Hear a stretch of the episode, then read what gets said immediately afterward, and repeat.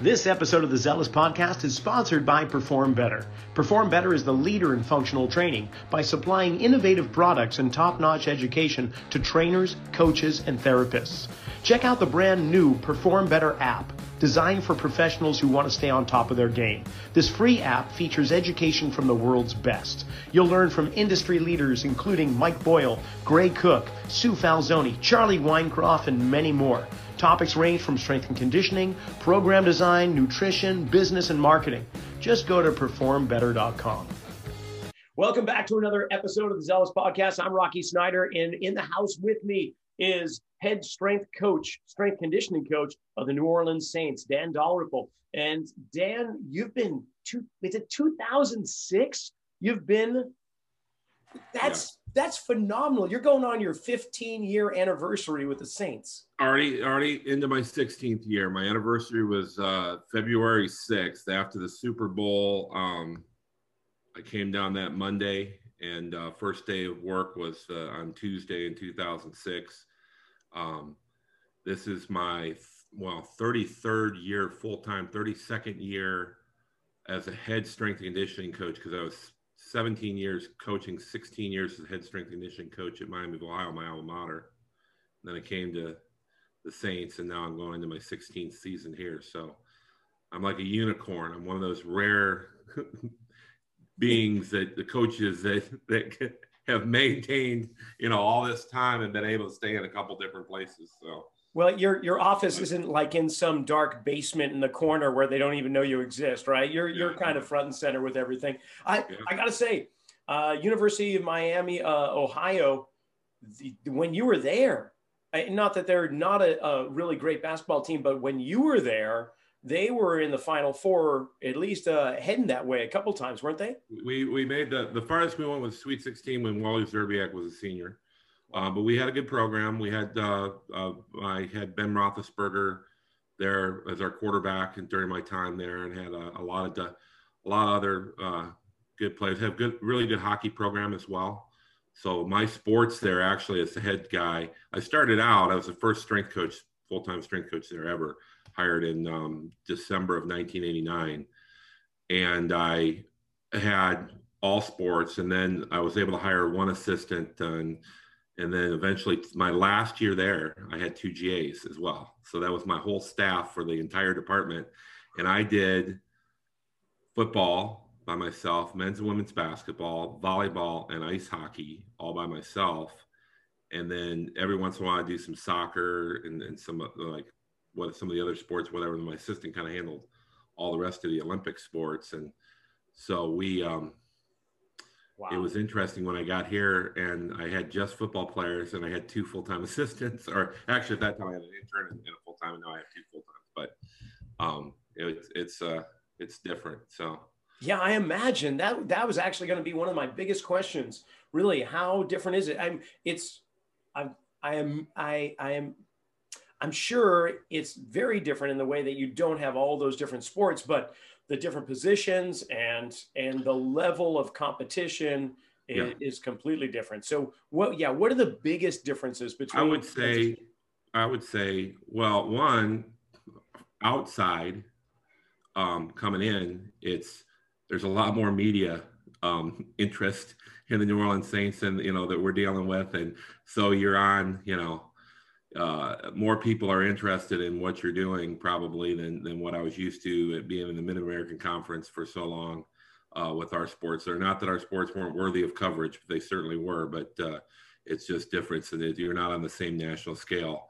So that's a little bit different. You know, it's it's interesting to be dealing with people who are world renowned. You know, so and you're seeing them every day. So that's that's a little a little different experience. The biggest issue I would say um, you're dealing with grown men, um, professionals who um, not only bring a lot more skill and, and experience to the to the position, um, but also bring a, a litany of, of compensation patterns and injuries and things that you don't see when you're dealing with a demographic that's you know 17, 18 years old to like 21 to, you know, some of our, our hockey players might have been 22, 23 by the time they got done. playing but they were a little bit older, some of the Canadians or whatnot. But uh, I'm dealing with, you know, Drew Brees is 42, you know, so you know there's issues of of that. Um, at least I hope to be. I don't know. We're gonna we're still waiting on his decision whether or not he's gonna uh, stay with it or retire or whatever. But um, you know, so you're dealing with this gamut of of guys, and and so your approach to training has to take that into effect. Um, there's kind of two. I always tell young players that I I know young. I've seen young players come into our league who don't work hard or don't have a, a plan of how they're going to do things. But I don't know of any old player because you don't get to be an old player uh, unless you have a good plan and of how you're uh, handling your, your work and your business and taking care of your body and, and working towards it and your nutrition and all those different things. Um, they just, you know, the young players that don't know how to do it or refuse to do it are out, you know, so they never get to be, uh, you know, in year five, six, seven, or eight, whatever.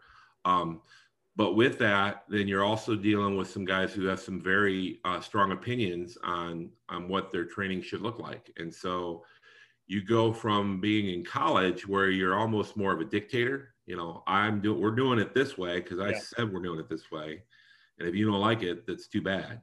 We'll go out and run some wind sprints, but um, the uh, uh, here you you need to be more um, of a partner with your with your especially your good guys, which we have a tremendous amount of good guys. Um, a bunch of guys who uh, are really hard workers and high character players. That's one of the things that just one minute. I've got head coach here. Jim Chain, my Hey Jim, it's a pleasure to see you. Good to see you, Dave. What's working on? I've got a, a podcast thing going on. Keep going. We'll, you'll see him later on. All right, I see him. And the head coach comes in and has the coach coming to visit. So you just uh, that's the only person they'll, they'll, they'll pull me away. No but, um, problem. But anyways, uh, well, so you were talking about uh, you know coordinating and communicating being kind of more of a team approach with with other maybe specialists or coaches that players bring in. Now there's one uh, i'm sure maybe mutual colleague or mutual friend that we have and that's tom house. And yeah. tom's been the throwing coach for drew for for many many years like 16 17 years. So give me an example of like when, when tom comes and and does some stuff with with drew what is it that you and tom communicate you know what what is it well, it's it's interesting because probably I have more now. When Tom comes in, we'll just watch some of the things he's doing with Drew, so that when Drew wants to do that and he needs help, you know, myself or the or the or our uh, director of sports medicine will work with him. A lot of a lot of things that that Tom does, our our PTs and stuff will work with with uh, Drew on. Um, some of my direct contact are with uh, a guy that Drew has trained under for probably as long as he's been with Tom House, Todd Durkin down in, in San Diego. And, you know, Todd and I have had plenty of conversations over the years. And, and basically, it's just you, you hope it's a case of where we're two professionals will have the same goal for the player. And so we're willing to help each other and, and give each other information, say, hey, we did this. But a lot of times, what ends up even not, uh, a direct communication between myself and the outside professional. It's a case of the athlete comes in and they say, "Hey, I've, in my training, I've been doing this." Like um, John Vilma, I used to sit down, and he would come back. He he was training um, with uh, Coach Swasey over in, in Florida. Was at University of Miami at the time, and, and I'm not quite sure he's he's running a business down in uh, in uh, South Florida and trains a lot of players but uh, he would he would talk about Johnny would talk about what he was doing and how what he was going to do. He, he, had done pre-off season and where he'd hope to pick it up when he was would leave here for because our players get about a five five day or five week break between the end of our OTAs and the beginning of our training camp. Uh-huh. And that's pretty common across the NFL. So they have this five week training period on their own. And so you try to coordinate it with a with a player who is is really dialed into his training. You try to look at it and say, okay, how can we make sure we're not, you know, being redundant, or or you know, we're not. It, it's a relatively seamless transition. And so, you know, we would sit down and we talk about that, and then I would just bridge the gaps. And if I had questions about what what they were going to expect to be doing, you know, in July when they returned, I would do that. You know, I I I call the I'd call the coach and say, hey, where are we at here? But most of the time it was pretty simple, and I know, okay, here's where we're at because some of the guys will return from from camp uh, or return to um, our off-season program, and they haven't maybe done any Olympic lifts for a while, and so I know that I I can't just jump in on a, you know, as if they're in week five of a of a training program yeah. using power cleans. Um, and so that's a simple thing. Uh, but then there's other guys who've been through and they're like, hey, I'm I'm you know I've already gone through an accumulation phase and I'm an intense you know whatever. So you, you, it, it becomes a little tricky because you're dealing like in the off season with 60, 70 guys, then 90 some guys maximum, and they all come from different backgrounds. Sure. So that's the thing too, because in college, it was pretty simple. The season would end, and you know, depending on what the NCAA rules were at the time, you'd have a period of time off and then you start training them again. And, and basically all and you'd have them all summer long you'd have them all winter long you'd have them for four or five years straight. Here we have guys coming in and out of the program. They're yeah. coming from all different backgrounds. They're going away doing all kinds of different things. And so then you're trying to you know trying to rebuild it. So it, it, it keeps you and it's not like we write programs individually for each different player but we we we take into account different levels of of where they're at and what they can do. And then they have issues with, you know, what they can do medically, you know. So we yeah, now that's that's interesting because you you brought up compensatory patterns. And one question I have is because you've been doing it now, going into your 16th year, if you look back to maybe even your time at, at the university before getting on to New Orleans, would you say that the athletes are uh, because of maybe technology advancing and and whatnot, that there you're seeing more compensatory patterns as the years go by because gently or generally on the whole, our society, uh, the kids are not playing like they used to when we were growing up. Are you seeing that? I, I think that I see, I remember years ago, and this is probably the early 1990s, I was at an NSCA conference and unfortunately, I can't remember her name, but there was a female orthopedic surgeon, sports medicine professional who talked. And at the time, and it's because I was dealing with female athletes, it was one of the talks that I went to. They were talking about the prevalence of injury in female athletes of non-contact, you know, ACLs and things like that in female athletes, and the preponderance of it over male athletes and you know there's all kinds of crazy talk about hormonal and all these different things and some and mm-hmm. some things that we just if you're a if you're a fan of, of women's athletics which i am um, you, you don't really buy into but she had a very interesting point she said that little boys growing up are encouraged to roughhouse and they're encouraged to do training. And then when they get a little bit older and they maybe walk in the weight room for the first time, someone's teaching them how to do squats and they're teaching them how to do Olympic lifts and they're teaching them how to do heavy, heavy training. A female athlete, even though she may, you know, play from a young age, she may not have the same roughhousing as a as a toddler that you had with a boy. Um, and that's just societal norms, so to speak. And there's differences from it, of course uh, and but then you know at that time too, and it's different now, luckily. Um, I think, but like a, a, a woman's workout, you know, women, female athletes maybe been steered more towards machine-oriented training, and there's just less. And she had this idea that similar to speech patterns, you know, if, if a human being doesn't learn how to speak by a certain age, they're never going to learn how to speak, right? If you don't learn kinesthetic awareness and you don't learn proprioception and all these different things that you learn from playing and running and jumping and doing all that stuff, you're never really going to have that same level of skill. And she made a prediction that I think is very true that we're going to see that even back out because little boys were starting to do a lot less right. playing Right. And then you also added into a, a joining it, adding into um, getting specialized at an early age or organized sports versus disorganized free play. Mm-hmm. You know, and all those things affecting how the athlete develops, you know, is going to affect that. And I think we see that. I think that's why some of the injuries are different now than what you used to see all the time. You know, you see some things that are that are much more prevalent happening now. And you're like, what?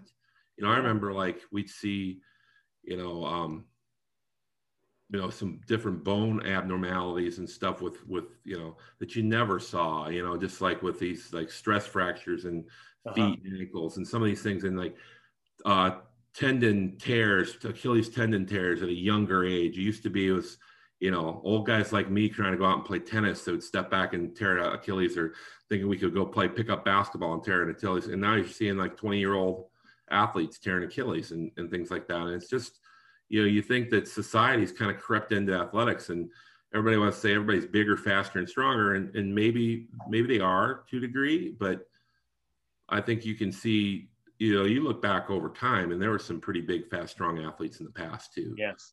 And now the passive means of competition being on a Game Boy or whatever, or even on a phone, that's, that's going to add up. So we're I I am also kind of continuing that prediction on. You know, interestingly enough, and coincidental that you're in New Orleans is that the NSCA annual conference back in I think it was 94 or 95 was in New Orleans. And yeah. and uh, and at that conference there was a speaker and his name was Jeff Gluckman and he was with the Dynamics of physical development consultants. And he was also talking about muscular balance and posture development and mm-hmm. saying that as we progress on in society and reduce our level of physical, purposeful physical movement, that the, the degradation of our integrity or our structure is, is going to increase. And therefore, we're going to see more non contact injuries in, in sports and whatnot. And uh, at that time, you know, not many people were talking about muscle balance and posture and how it fits into strength conditioning. But boy, that that totally resonated with me. So there were some bubbles percolating up to the surface, and uh, well, uh, fortunately, we both were able to hear it. So you know, there's a lot of people that think that the position that you're in as head strength conditioning, you've you've basically made it.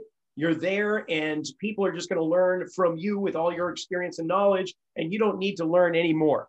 But that's a bunch of crap, I'm sure, right? Yeah. So well, here's here, here's here's a here's a this was told to me by a good friend of mine in the league um, before I entered the league, and it was actually before I was even thinking about entering the league. NFL players are motivated to reach their personal goals as a player, right? And so they're looking for a coach who can provide them with information and techniques and, and abilities that can coach them to improve their performance so they can reach their goals. And as long as you have information that they view as being necessary and they view as being valuable, they'll continue to listen to you and you'll have value as a coach. The minute that they feel like your information is no longer valuable or they've gotten all the information they can use out of you, you're no longer valuable to them and then you're out mm-hmm. and that's 100% true. You know i think i think that we have to stay on cutting edge and i have to be i think it's a competition because it's very easy. We we talked a little bit about before we started the podcast here um, about how you can come become isolated in this job and you don't maybe necessarily get out to to go to to uh, clinics and maybe talk with your colleagues as much as as you might in some other profession uh, areas of the profession and so like it's it'd be very easy to know what you know. It'd be very easy to sit back and say yeah I, i've reached my pinnacle. And then all of a sudden you don't know the latest techniques you don't know what's going on out in the world. The players going out there because they're working with trainers and they've got all kinds of different ideas and they're bringing stuff to you.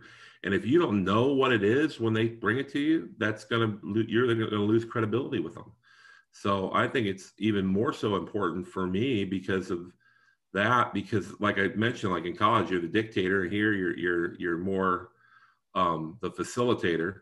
Uh, so you know, I have to stay on top of stuff, and sure. and I just think that's important, anyways. And yeah. you know, you you never if you think you have all the answers. you're, you're falling behind. Yeah. So with, with you know, questions with, with COVID, you know, and uh, of course, before the uh, we started recording, we were talking about uh, getting CEUs or continuing education units because we still have to maintain our credentials and go out there. So, how have you been doing it this past year, I'm I'm curious, where do you go for your education, and what are the the avenues or the the concepts that you're hunting down currently? Well, the the I'll go backwards. I'll I'll answer your last question first.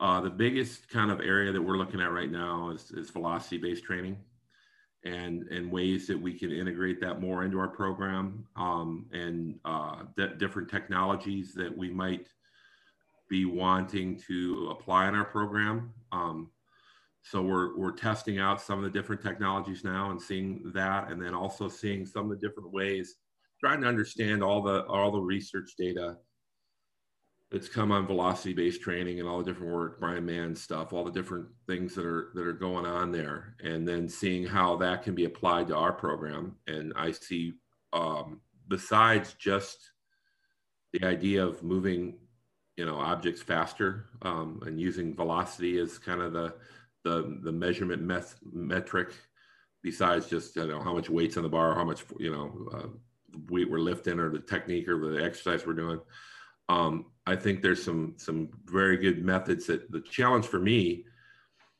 in college we did a lot of one rep maxes and we did a lot and we take a week to do testing and stuff like that periodically. And so I had a really good, you know, plan of, of or idea of where the athlete was.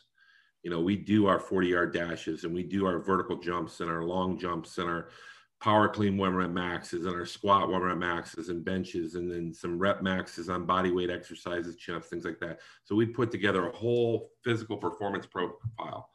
We don't have the the time to do that when you say that our off-season program is nine weeks and two weeks of that is only strength and conditioning the rest of it also involves football you know so i have nine total weeks of contact with them and then the guys are gone we finish the season and the next day we have exit interviews however you finish it the next day it's exit interviews they're gone. You may not see them again until april. So they may be leaving here in january february and then they're they're back in april. Um, and then they leave in mid-june and then they're back in july. And not to mention that you got people coming in at all times you know every week we have a new player on the roster and a new old player leaves and it's churning the roster all the time so to say, well, we got to go through our week of testing, you don't have it. Not to mention, I, it's like, okay, we're in the middle of the season. I need to know what a one rep max for a guy's squat is so I can figure out what percentage he should be training at. Can't do it. But I can use the velocity based training to do some stuff during the workout and try to factor in and find some accurate methods of, uh, of determining uh, a rep max for them that we can then extrapolate a, a single rep max for, and, and that can be used for our training so we can keep track. If we're getting uh, positive results. We also use force plates and um, we can measure some, you know, jumping metrics and things like that on there. And so the speed uh, is important for us to use so that we know that if we're not making the progress we want with the athlete, is it the training program design itself, or is it just the implementation of the training? Is the, is the player actually moving the bar at the speed that we want to, to get the required results? Gotcha. Um, so this, so that velocity based stuff is real high on our list. So you use that as, uh, excuse me, you use the velocity, like, eh, are we talking maybe 40 meter sprint, 40 meter dash, and you're using that almost as kind of like a heart rate monitor or an indication of load and, and, and volume of work based on their outcome there, or is this completely different? Well, really what we're looking at is, is, is more stuff in the weight room in the weight room. In the bar speed that we're working at a, a, certain exercise. So, like if we're trying to do, um, I do a, my background. A lot of the things that I do are similar to some of the things, the concepts that Louie Simmons has put forward with maximal effort days and dynamic days and things like that. I take a lot of information. From, I take a lot of information from a lot of people, but that's an idea. So if we're doing a dynamic day, and we say we want to do speed squats, right? And and so we'll say we want the bar to move at a, at X, you know, meters per second.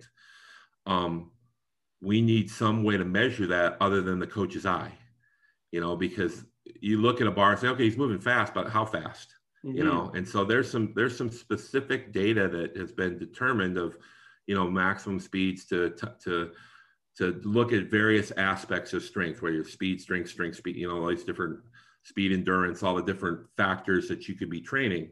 And so we just need to find a way to, to measure that. And it used to be you'd use Tendos, and then there's GymAware, and now there's some video technology that you can use um, that can track the bar speed. And so those are the things we're looking at so that we can we can determine. Um, you know, I can set them.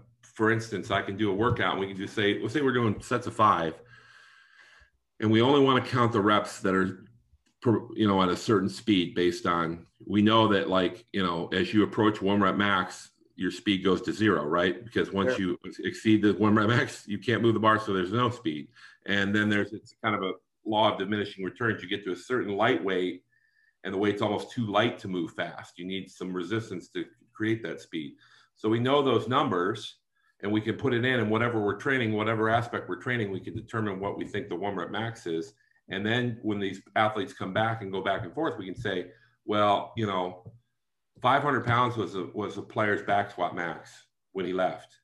And we know that he could, you know, move, you know, 85% was this number of that number. And he comes back and now you find out the bar speed slowed down quite a bit. And that would tell you, well, that's telling me that 500 pounds is no longer his max. That that 85% is weight is, is actually maybe 90 90, 95% of what his actual max is. So the bar speed slowed down. Gotcha. Right. Without doing the testing. Sure. Without saying, hey, okay, do another set of one, do another set of one. And you have that, you have that risk. And also when you're doing rep maxes, it's difficult because you get fatigue. Right. So if we can cut it off and say, hey, anytime it slows down past this number, I don't care if you could do five more reps. You yeah. can't do fast enough. So, now you mentioned the force plate too. So I'm curious on the, the ground-based movements like cleans, uh, jerks, uh, push presses, or anything, uh, squats, and so on. Do you put the athletes on a force plate so you can correlate not only bar speed, but where their their mass distribution is, and as they we, start we, fatiguing, where does their mass during the season or during the off-season program? During the season this last year, we tried to do a series of um, of uh, uh, jumps on the force plate um, once a week when the play once or twice a week when the player would come in. And then we would use that data. We'd look at asymmetries in their jumping and landing. We'd look at their um, a bunch of different met- metrics and determine, try to really to try to determine readiness.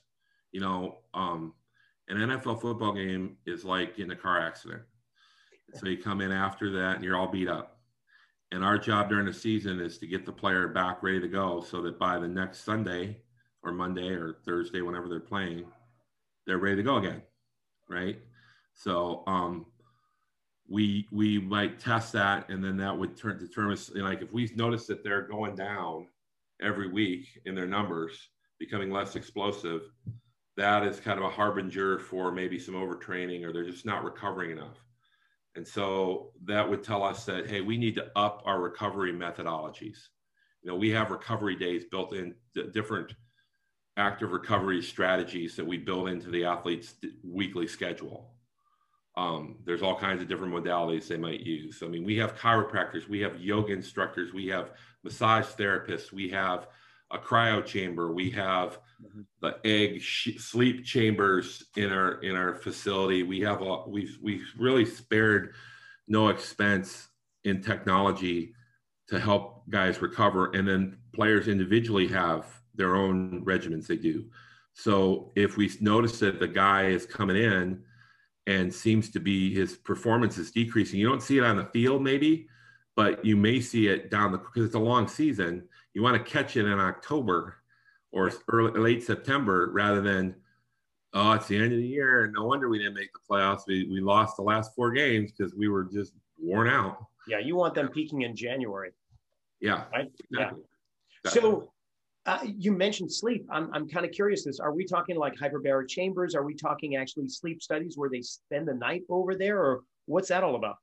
We we um, we have a, a, a, a woman, um, Dr. Meeta Singh, who um, consults us for sleep, um, and she she does a lot of uh, provides a lot of information to our coaches and players of, of, of how they should be sleeping and some of the things that they like we set up our schedule sometimes our travel schedule going out west A lot of times now we'll stay overnight after a game. Uh, like we have a West Coast Monday night game. Instead of it used to be you just jump on the plane after the game and you fly back. Well, then that whole sleep schedule is disrupted. We we we feel like the players may not agree because a lot of times they just want to get home. Sure. But we may say, hey, it's better off to finish the game, go back to the hotel, get a good night's rest, fly back on the next morning, and have and stay on our same rhythm. Or we may change our practice schedule if we know we're going to play a number of night games. You know, so the guys are trying to change their their rhythm a little bit so that they're awake. We move back our we used to always meet at like 7 7.30 in the morning 8 o'clock in the morning and we've moved back our, our first meeting to 9 o'clock in the morning to try to allow for players to, to sleep in a little bit a little bit longer because we realize that if we let them sleep in more in the morning uh, their their nighttime ritual is going to be about the same so we need we need to move our our day back a little bit um, are other teams early risers can still come in and train what's that are other teams doing that I, I think to some degrees, yeah. Um, uh, hmm. You know, because it's this is a big. There's 32 of us all trying to get an advantage, right? So I, I am not going to think. I'd love to sit here and think, man, we're the smartest people in the world. You know, we've we've we've had a great deal of success over the last last four or five years with number of wins in regular season. I think we're leading the the, the NFL in that. It does nothing for us because we didn't win the Super Bowl. So you know, it's like you know whatever. the nice consolation prize, but who cares? So um, we need to get the final prize, but um, we're we're not probably doing anything. You just hope that that your players are complying, and and so and back to the hyperbaric. Some guys have hyperbaric chambers at home. Okay. We don't have any on on in our facility, but we do have the the float tank pods where a guy can go get like a nap. Nice. In the in the salt water and uh, use that for recovery we do recovery um, days on Mondays and we do them on Fridays. So after practice on Friday, we have uh, a bunch of different stations, and the players are kind of required to attend to cut like they may go through a yoga session um, to just to do kind of a stretching mobility you know body awareness kind of uh, relaxation she also does a lot of things with breathing just to get you know some recovery there um, because we feel like we've put in some work during the week and now we really want to get the, the batteries recharged by that Sunday game. And then we do the same thing on Monday. We have, you know, um, dry needling practitioners in our training room that can do some of those techniques. You have Graston technique. You have all these different, all this different work, body work that we can do on our players to help them, you know, feel better. More so than anything than we've done before. We have uh, uh, our our team nutritionist, uh, Jamie Meeks, is outstanding, and she has nutritional. Uh, like every player has a specialized smoothie that they can have after their any you know activity, and she'll do some things in terms of uh, counseling of what they should be supplementation they should be possibly using for their you know their work. There's some limitations that the NFL has and, and what type of supplements that we're allowed to provide. So we have to follow those protocols. But the you know she's a great resource when a guy has some some questions about you know where his diet might be deficient. She can do that and, and um, you know that's cool. Now you prescribe melatonin for people and things like that. You know, I'm I'm completely like uh, uh, jealous is not the word. I mean, I'm agog at how many things you have uh, under one roof. That's just phenomenal. I just drool at the thought of just uh, just just experiencing that. Now we were talking about continuing education units also, yeah. and not that I'm asking for you to endorse any overall or whatever, but with COVID, you went online and you were pursuing knowledge in different fields for CEUs. Where are some of the places that you found information? Well, this is one, one of the things we did. We were planning before COVID to, to host a USA weightlifting uh, level one coaches club uh, um, clinic here on, on our, in our facility, and that got shut down. And so we ended up because we'd already signed up for them. We ended up doing an online one, and it was it was outstanding. You know, we I weren't I wasn't able to, you know it wasn't the hands-on uh, actually doing the Olympic lifts a lot, but it for a coach it was tremendous because we did a lot of film analysis and uh, there was a lot more i felt like it was a lot more in depth sometimes the online stuff is much more in depth than if you have a group of people and the instructor's kind of going around and just kind of checking you off. You know, you, are not quite. You can kind of pass it without. You can fake it a little bit more, but when all of a sudden you're like, oh no, I got to go through. Same thing with like your first aid and your CPR and stuff like that. I find like it's it's much more thorough online than it is when we would do the. That's how I got my USA weightlifting club coach. that was yeah. years ago, but yeah, yeah, I I snuck through it. So that was one of the things we did. I also. um unfortunately, I'm embarrassed to admit this, but my my CSCS had had lapsed because I didn't have enough continuing education units, and so I was able to go back in and and get that and turn in because I I had done them, I just hadn't turned them in. Sure. And so and so I was able to get that all straightened out and had uh, Eric McMahon did a, a, great job helping us out, um, helping me out with that and and getting that redone. So that like I got re-energized with the NSCA um, because I kind of gotten away from that. Same same thing with the CSCCA, um, going through those that process and all that, and uh, so um, doing that, and then you know Hammer Strength did a really nice online um, uh, clinic over the I think it was last summer or fall or last spring or something, and that was able that again it was a lot of the clinics that I would have attended when I was coaching in college, but just my schedule in the NFL precluded me from doing it. Now I could just okay, I could do this online, you know, where okay, I can't watch it, but I can go back and watch the re- recording of it and all that kind of stuff. So I found I did a lot of that. And then you have your equipment companies are doing some things. Perch did a nice job. They're one of the velocity-based training camera systems. They had some some speakers, and I would tie in and just turn on my computer and listen to it and and and do that. And then you know, I've done a ton of reading. You know, I mean, I read a lot anyways, but I felt like I, have done more reading in uh, in the last year than I've done in a long time. So I, I feel like I've been able to use this, especially last fall, or not, I mean, like he's saying fall, last spring and summer, um, when we were limited really on how much contact we could have with our players, like our off-season program got canceled and all that. I feel like, you know, you got to be doing something all the time to make yourself better. And sometimes that comes from training athletes and paying attention to the athlete and what's going on, what's working. And if you if you're not if you don't have that laboratory open, you better open up another lab. So the, the video lab opened up this uh, past off season and was able to do that. So I got a lot of a lot of work that way. That's cool. That's that's yeah, it's just reinforcing what I've already thought is that we've just got to continually learn because it's still such a young science and there's more information going out there all the time.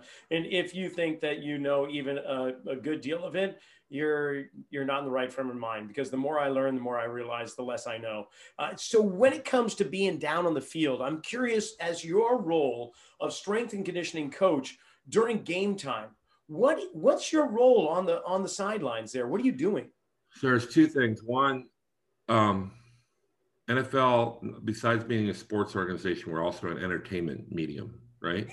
so it's true. We're in the entertainment industry. Okay. And so one of my roles pregame is timing, is timing up and making sure, like when the, when ESPN or Fox or or CBS or whatever gets that shot of the team leaving the tunnel and it's perfect, they see them just at a time that didn't happen by accident. That's not just because the cameraman is just lucky to get that on thing. That's you. We have to hit our marks, and so oh. we have to make sure we leave the locker room at the right time.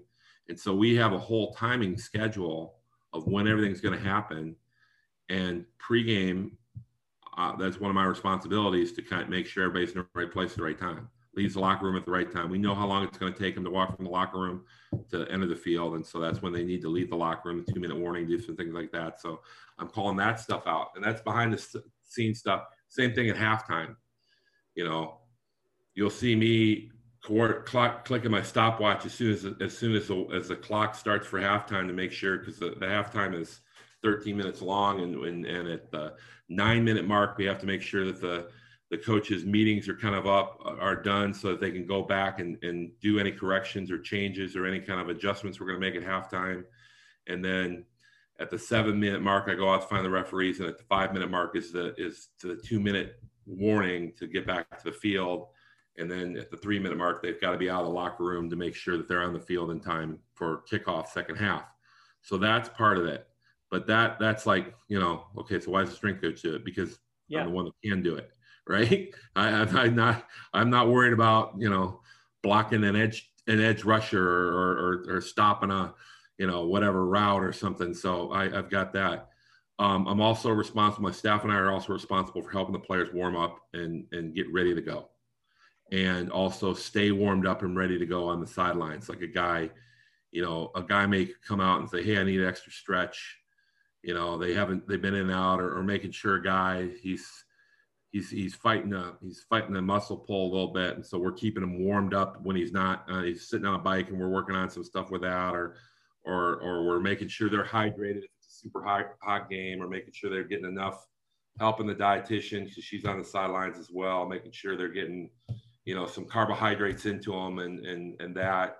During covid we had mask patrol. So we had to we have to have, wear masks or get fined. So like part of our job was to carry masks around and go, hey, mask up. You're, you know, so that was, so there's all kinds of different duties that you do that if you're just watching the game, you're like, what are they doing? And then the ultimate is the get back coach. Get you know, back coach. Sure everybody's, everybody's behind the oh, line. Oh, get back.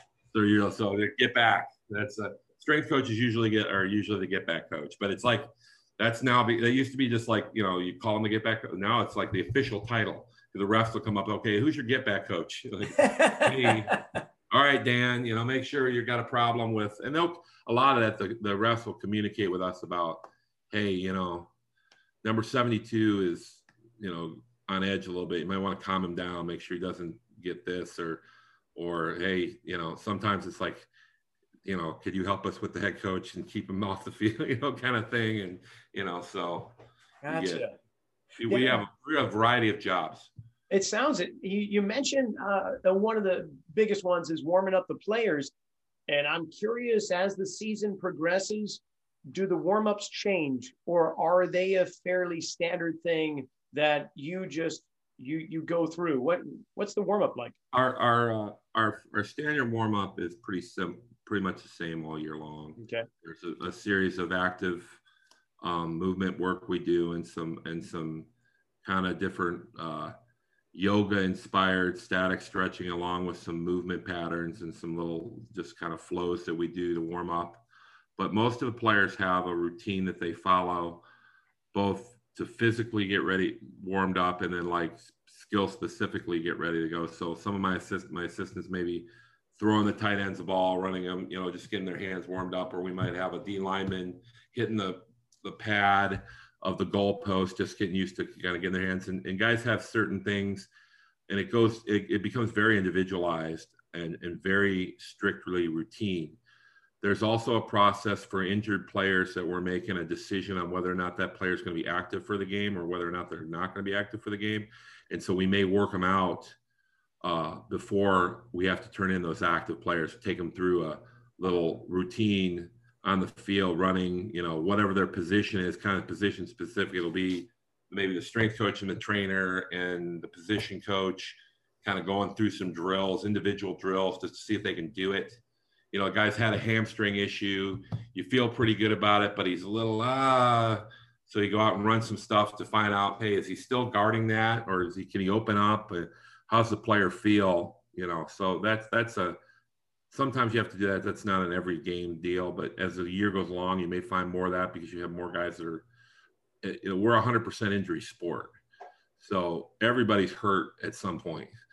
So they're dealing with that injury. To think that guys are going on the field, you know, when like fans will get frustrated because, well, oh, this guy's not on the field. Well, everyone on the field is hurting with something. It's just if you're good enough to go you may not be great, you know, but can you, is your 80% worthwhile putting you out there? Or will we be better off to have another guy who can be at their 90% or whatever? So, wow, just, that's the first time I have heard anybody say it's a 100% injury sport. I, and it, it was just something I never really considered because being a fan, of course, you're just looking and you're thinking, oh, yeah, they got some bumps and bruises from last week, but they're ready to go. But honestly, there's there that's not the case. They're right? dealing with something, and and they're dealing with accumulation. I mean, you're dealing with guys in their 30s and 40s, and you know the regular, you know, a regular person knows that as you get older, you know, it takes a little longer to get back. You know, it takes me. I don't recover from my lifting workouts anywhere near as fast as I used to before. Yeah. You know, like I get sore for two or three days after a heavy squat workout or whatever. So, um, but I'm well, 55. Then looking looking into this upcoming year, and let's say vaccines get rolled out and and uh, crowds start to get back in the stadium and so on. What are what are you looking forward to uh, for for this coming season? Well, one I'm looking forward to. Hopefully, we'll have an off-season program um, yeah. because that'll make things a lot easier for us um, from my standpoint, um, and that's still up in the air. Did you notice, uh, like, uh, by not having an uh, a preseason, or because uh, you didn't really? I mean, it was, it was very no, condensed. We didn't play any preseason what, games. What was? Did you notice a higher injury rate because you did not have that? There's there's higher injury rates at specific um, uh, for specific player plays. Like um, I believe the punt coverage unit um, had more um, soft tissue injuries, had a spike in the soft in- tissue injuries and ACLs wow. compared to last year, and and that makes a lot of sense because that's a unit that you don't really practice full speed during the year during the you know because they're because you're running 40 50 yards down the field at full speed and changing direction so it's not like something that you feel real comfortable doing during the week right you know, like the, the the defensive back coach does not want you to have his corner runs full speed down the field, you know, for that long. For so the special teams coach is in a bind, so they don't get to practice that. And so if these guys haven't practiced, the only time you practice that is in OTAs or off-season program and during training camp. And so they never get to practice that. So it makes sense that if you don't practice something, if you don't prepare your body to do something, you're going to possibly have more of an injury. So um, uh, it balanced out. I think the injury rate during camp balanced out just because you weren't playing any games, and so the games are more of an opportunity to get hurt. So if you're not playing them, you're not seeing those injuries.